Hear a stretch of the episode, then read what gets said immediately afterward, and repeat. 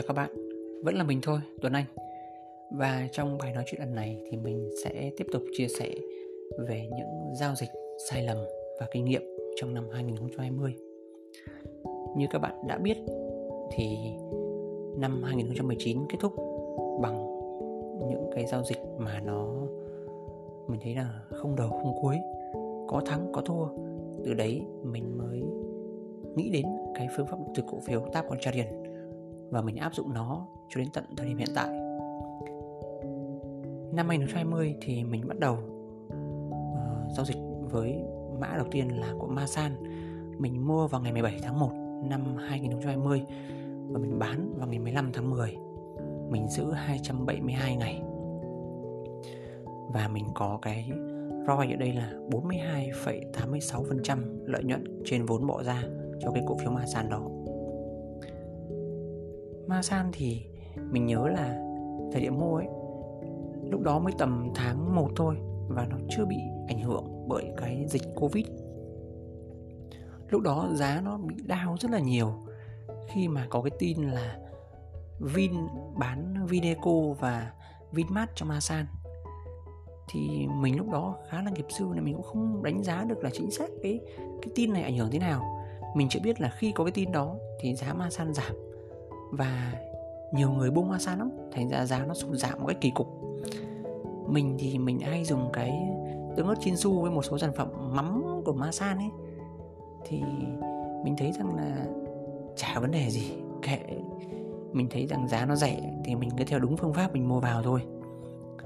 Và đến thời điểm là dịch tầm tháng 6 thì Masan nó đào đào khá là mạnh.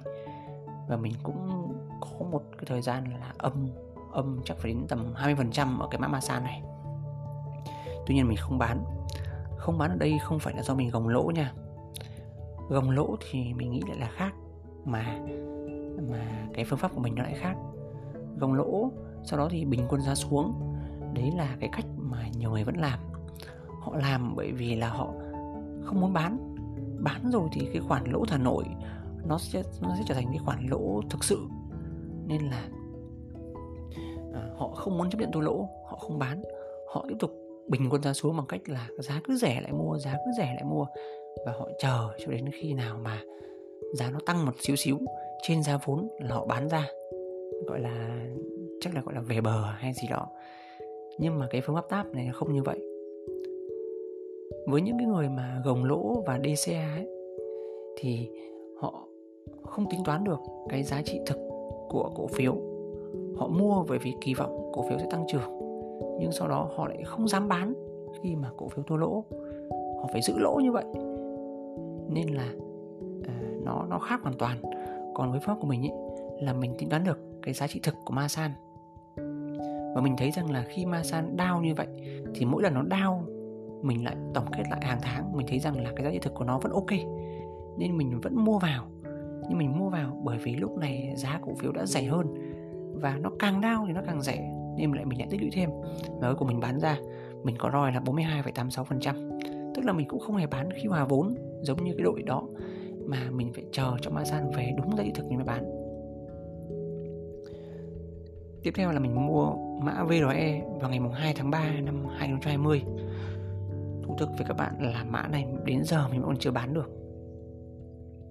Có hai lý do.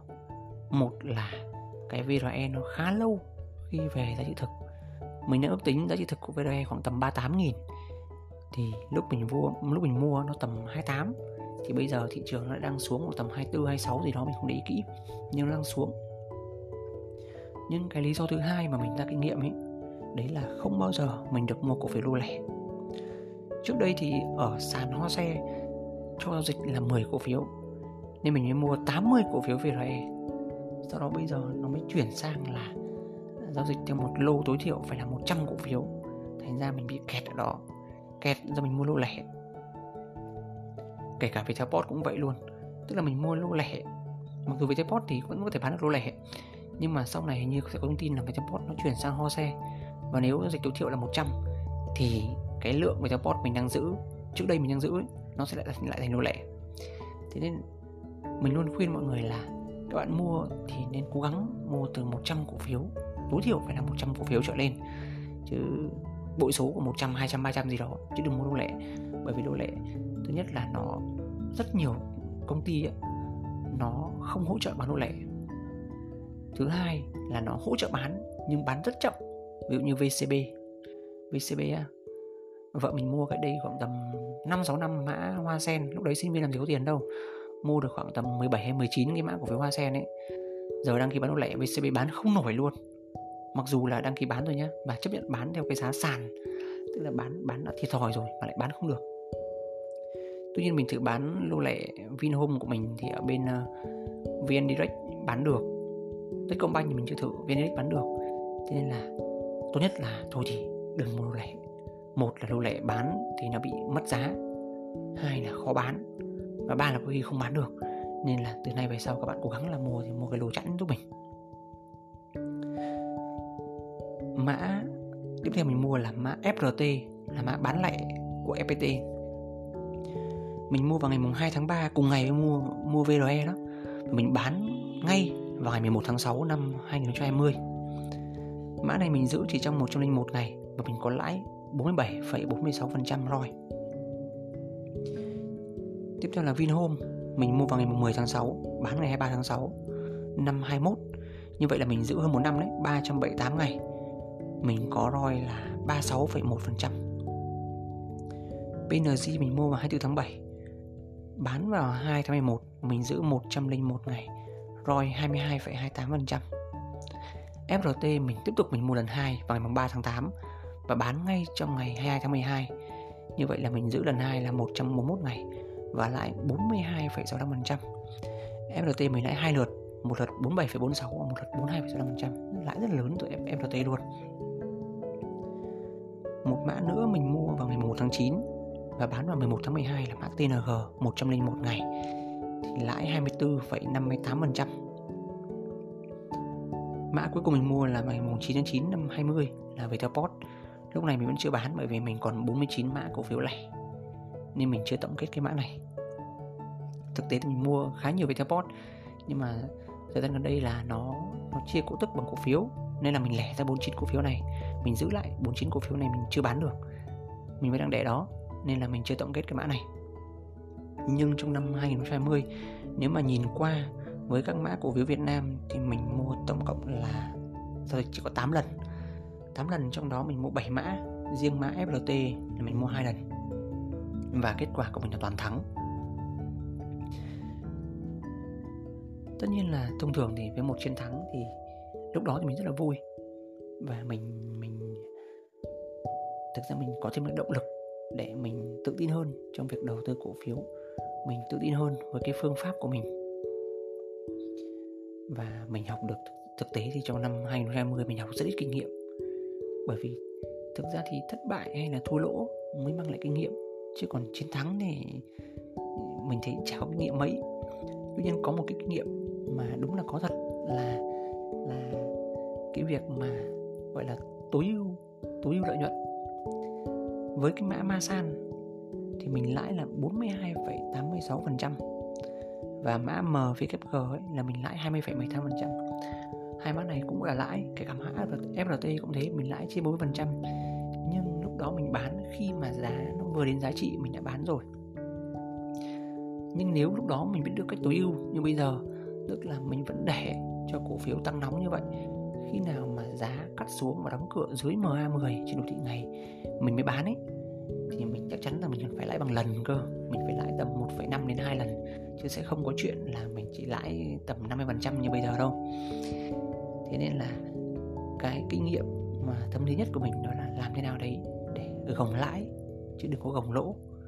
Nhiều người hay làm ngược lại lắm họ gồng lỗ ghê lắm nhưng mà lãi một tí là bán hoa vốn là bán.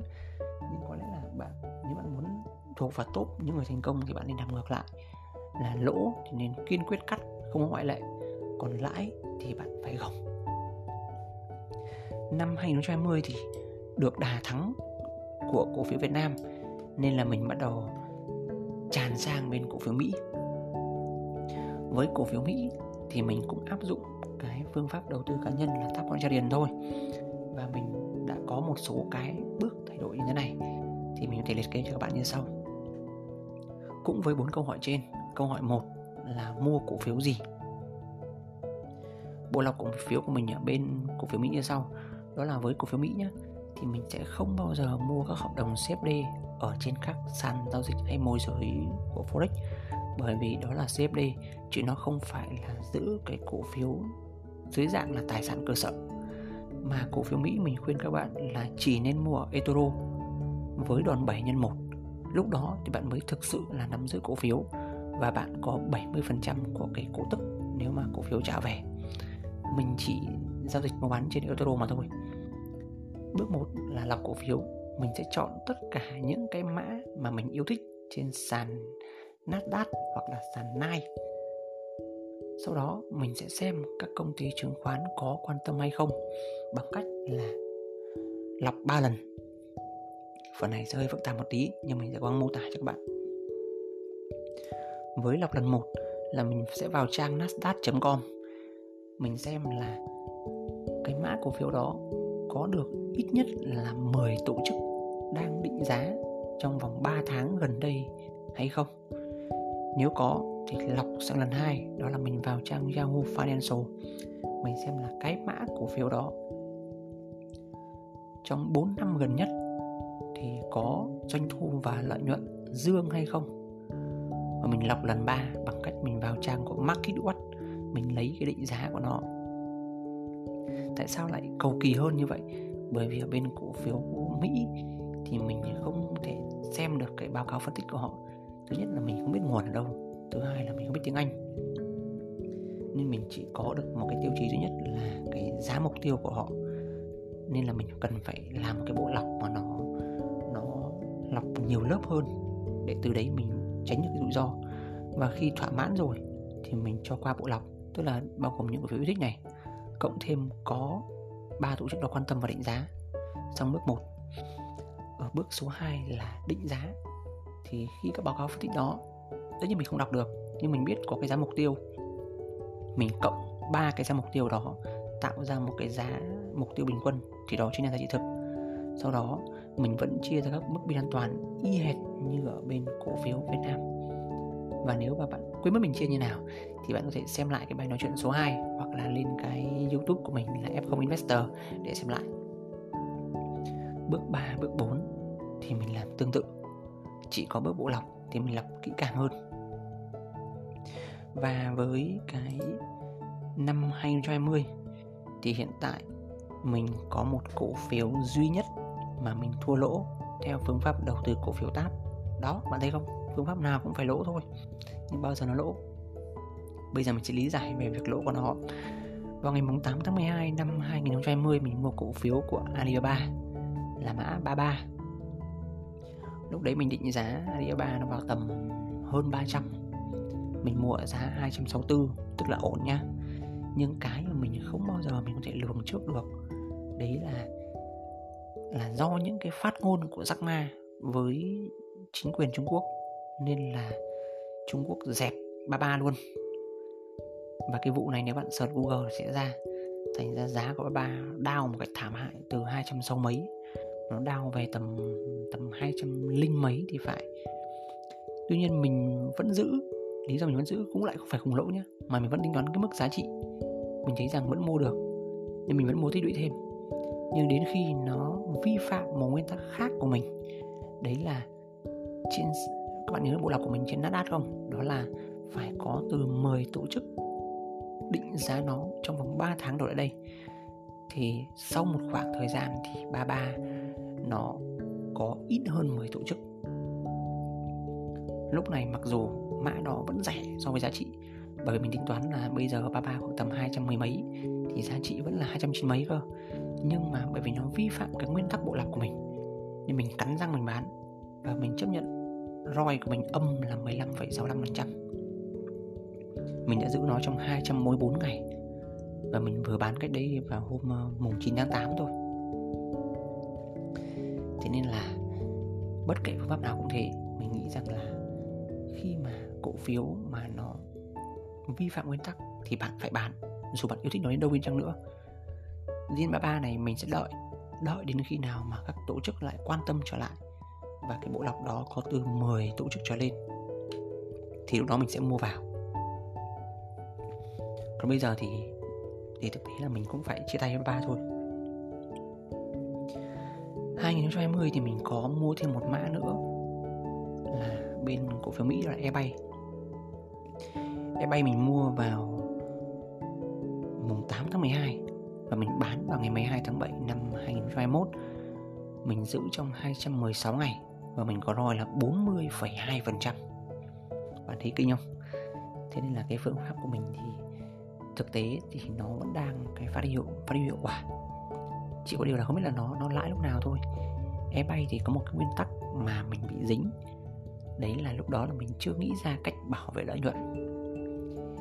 Lúc đầu mình mua ấy, thì eBay là mình mua tầm giá 50 và mình tính giá mục tiêu là 62 thì khi eBay lên 62 mình tính lại mục tiêu là 66 mình mới nghĩ là thôi thì mình đợi 66 thế là nó đau một phát từ 62 về 55 và mình mất toàn bộ cái khoản lãi đó. Lúc đó mình mới rút ra kinh nghiệm từ eBay ấy và e FDX ấy. Mình mới nghĩ là từ sau tôi sẽ làm cái ngưỡng chặn. Đấy chính là cái cách mà bảo vệ lợi nhuận đó mà mình đã chia sẻ trong bài trước nếu đúng ra lúc đó mình làm ngưỡng chặn, thì mình sẽ có lãi khoảng tầm 10 đến 15% từ ghé bay. Sau đó số 55 mình lại mua một lần nữa, và mình sẽ có lãi khoảng tầm 35% nữa từ bay. Tức là mình đáng lẽ ra mình lãi được hai lần, nhưng mình không có cái cái bảo vệ lợi nhuận lúc đó nên mình chỉ lãi một lần là 40% mà thôi, và thời gian nắm giữ của mình là khá là lâu trong khi đúng ra mình có thể mua, bán, mua và bán được hai lần cơ thế đây cũng là một kinh nghiệm mà rất là xương máu với cái bay này. Cái cái cái kinh nghiệm mà bảo vệ lợi nhuận này thực ra là mình mới học nên là mới học trong cái cái, cái phương pháp đầu tư tăng trưởng. Năm 2020 khi mình mà mới học đầu tư cổ phiếu ấy mình chỉ học về giá trị mình không học tăng trưởng bởi vì lúc đó nó đang có covid mà. Thị trường đào thế tăng trưởng cái nỗi gì? Nhưng sau đó thì đến từ tầng tầm tháng 6 năm 2020 đổ đi thì thị trường nó đang lên lại từ đáy và nó lên rất là mạnh. Mà mình học thêm tăng trưởng thì mình học khá là muộn, nên là mình không bắt được những cái mã cổ phiếu mà lúc bắt đầu chu kỳ tăng. Bây giờ mới học nên là nó hơi trễ, vẫn bắt được một vài cổ phiếu nhưng mà đang ở giữa giữa cuối chu kỳ tăng rồi, nên là cũng không được bao nhiêu. Nhưng mà cái đó mình sẽ kể sau. Còn trong 2020 này, mình đầu tư giá trị thì hầu như tất cả các mã đều lãi. Trừ mã 33 này là mình chốt vào năm 2021 thế nên là để để, để tổng kết lại bài học này thì có lẽ là cái kinh nghiệm nhất của mình đó là bạn phải luôn là bảo vệ cái khoản lợi nhuận của mình đang có. Và cụ thể hơn với phương pháp đó là nếu mà cái lãi từ cổ phiếu cổ phiếu đã tăng giá 15% rồi thì chúng ta phải bảo vệ nó bằng cách đặt một cái ngưỡng chặn. Để nếu cổ phiếu bỗng nhiên quay đầu đao 8% thì sẽ dính ngưỡng chặn cổ phiếu tự động bán ra mà chúng ta vẫn có một khoản lãi nhỏ, đồng thời chúng ta rút được cái phần vốn nó về. Thay vì việc bị om om tiền ở đó, thì chúng ta có phần vốn đó để chúng ta mua những cơ hội tốt hơn. Và bài nói chuyện lần này thì chỉ ngắn gọn như vậy thôi.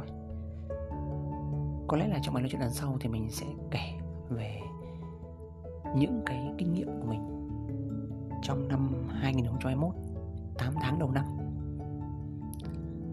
Cảm ơn các bạn đã lắng nghe. Xin chào và hẹn gặp lại.